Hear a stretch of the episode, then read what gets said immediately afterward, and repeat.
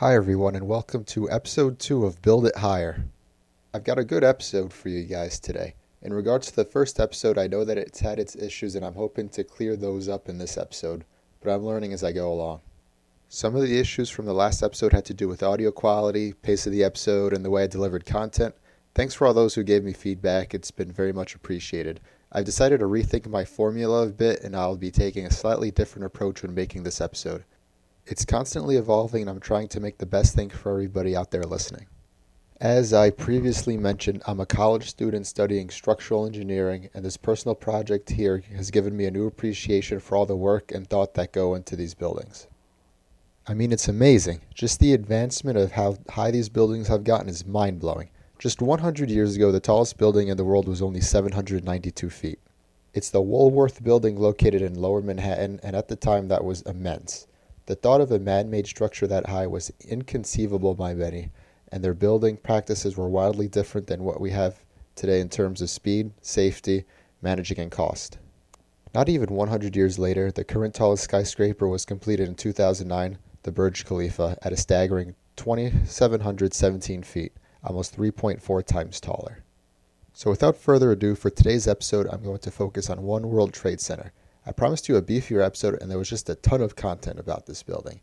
Even after recording this, I feel like I've barely scratched the surface about what this structure really holds.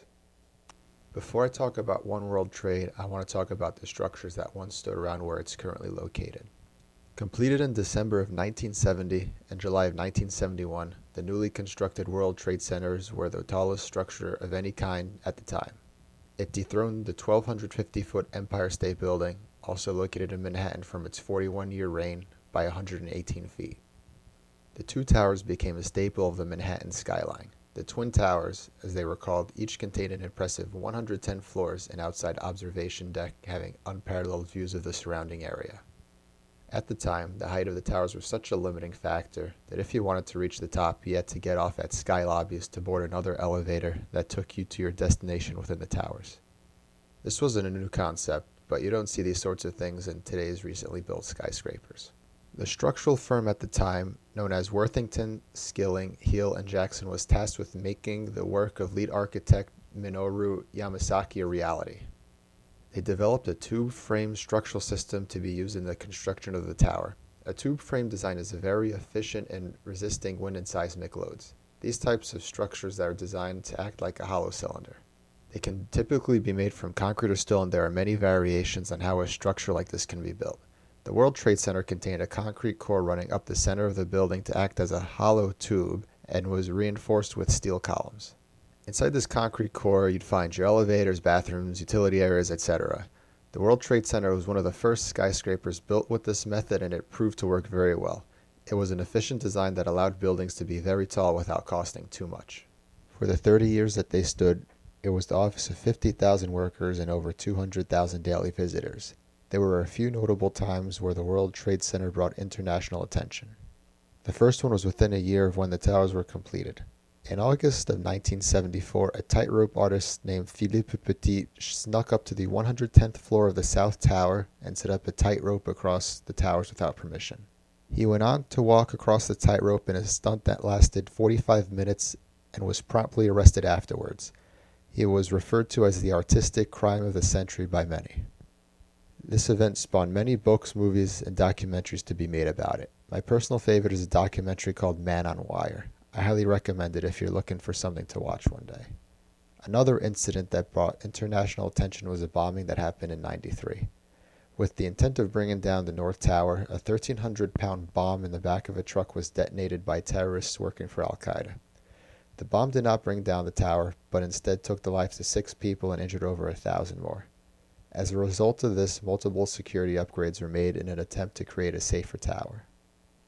On September 11, 2001, there were a series of coordinated terrorist attacks led once again by Al Qaeda that brought the towers down.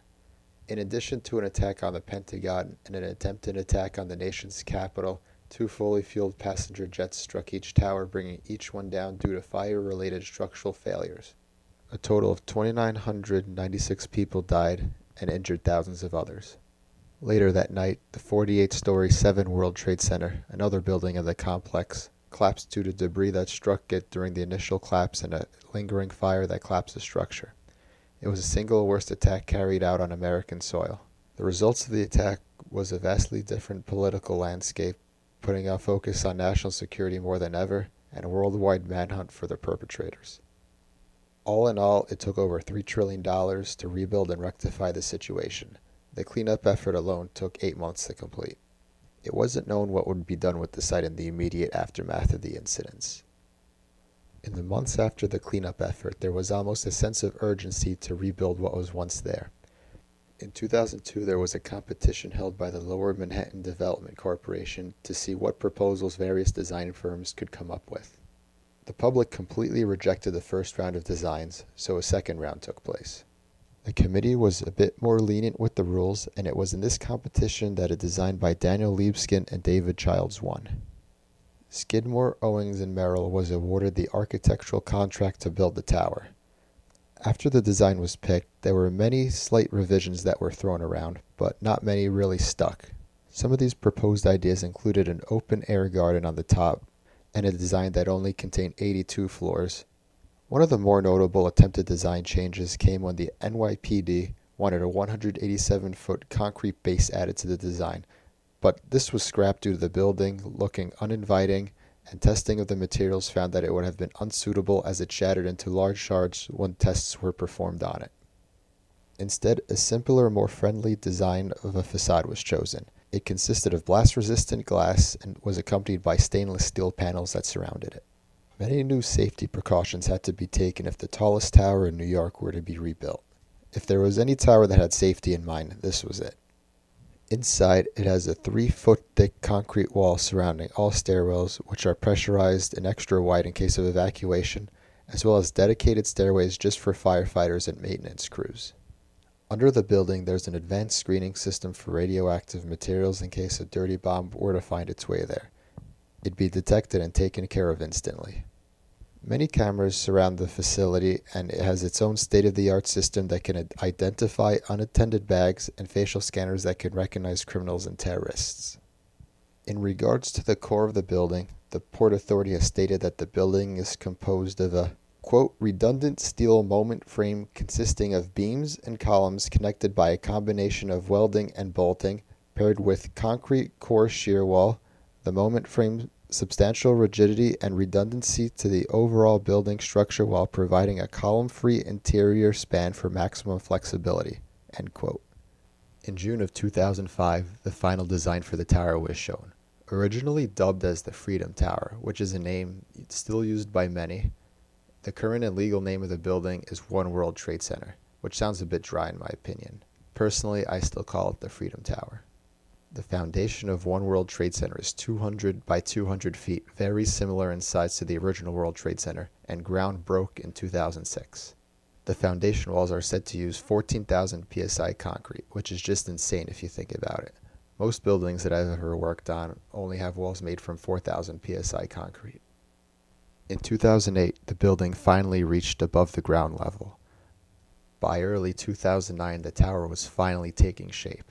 By then, it was over 100 feet high, just 1,660 feet shy of its overall height. Some of the steel columns going on the bottom of the building were over 60 feet long and produced in Luxembourg. They're similar to the ones present in the tower's foundation. In 2010, the Port Authority reported that an average of one floor a week was being built and that the structure would reach 55 floors by the end of 2010. The 55th floor wasn't built until January of 2011. But in December of 2010, it was announced that the tower had reached its halfway point of 52 floors. In July of the same year, while the tower had already been built a few hundred feet into the sky, workers found remains of a sailing ship from the 18th century. It's reported that the ship was used as landfill in the area in the 1770s, so it'd be more suitable to build on and aided in Manhattan's expansion at the time. On June 21, 2012, the building was topped out at 1,368 feet, but it was far from complete. It was still mostly a steel skeleton with glass windows being installed on many floors below. In May of 2013, the spire was installed, and it was at this point that the tower stood at its historic height of 1,776 feet. It's officially designated as the tallest building on the Northern Hemisphere beating out the Willis Tower in Chicago, which previously held the record. The building was opened to its first tenants in November of 2014. In May of 2015, the observatory was finished, and it occupies the 102nd floor. The observatory also contains a trio of restaurants called One Cafe, One Mix, which is a bar and grill, and a fine dining establishment called One Dining. I'm pretty sure they weren't thinking too hard when coming up with those names. I visited the observatory, and it's really something worth seeing if you have the spare time. You get beautiful views from Manhattan from all around, and from what I was told, you can see over 40 miles on a clear day. Unfortunately, the day I went was cloudy, but it was a great experience nonetheless. The elevator ride up alone is spectacular. I don't want to ruin the surprise, but trust me, it's well worth it. One World Trade Center is home to many occupants such as the Port Authority of New York and New Jersey and Condé Nast, which publishes my favorite Wired magazine, along with many others. Currently, there are still many unoccupied floors due to high rent costs. It is estimated that One World Trade Center cost about $3.9 billion to build, which didn't come free for commuters into New York City. Rates were raised by over 50% between 2011 and 2015 in order to pay for the tower. The design of the tower is very unique but simple at the same time, and I know it's not everybody's cup of tea, but I really admire the design.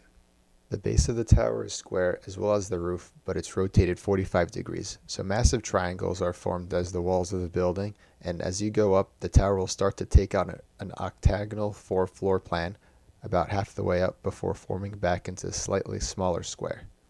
While One World Trade Center is, in my opinion, the centerpiece of the new complex, there are other modern and unique structures there also. The 9 11 Museum was built just south of where the original tower stood, which is now a memorial as well. The footprints of both buildings are now home to a waterfall, and surrounding that are metal plates of the names of the people who died during the attacks. The other neat structure is the new transportation terminal. It's a large, bony white structure that resembles the spinal cord of a fish, if you were to ask me, and it's very neat to look at. Inside of it is a PATH station as well as stores to shop around in, and it's very nice, white, open, big and beautiful. I really recommend you take a walk through it if you're in the area. Once you're at 911, the inside of the station, called the Oculus, opens up like an eyelid to expose One World Trade Center, all lit up, and it looks very nice. The other buildings of the complex are also World Trade Centers 2, 4, and 7, which have been completed, and 3 World Trade Center, which is currently being built if you're in Hoboken, which is where I am, you could see it being built from across the river, and it looks like it's going to be another spectacular building once it's completed in 2020. There was a five World Trade Center that started to be built in 2011, but construction was halted and never resumed. As of right now, there are no plans to rebuild six World Trade Center. One World Trade Center is an iconic structure that I hope to see stand for the rest of my life. It's a symbol of freedom and hope for New Yorkers, and it's a beacon that represents a fresh start like the Statue of Liberty did decades before it. Anybody should be able to look at it and feel safe.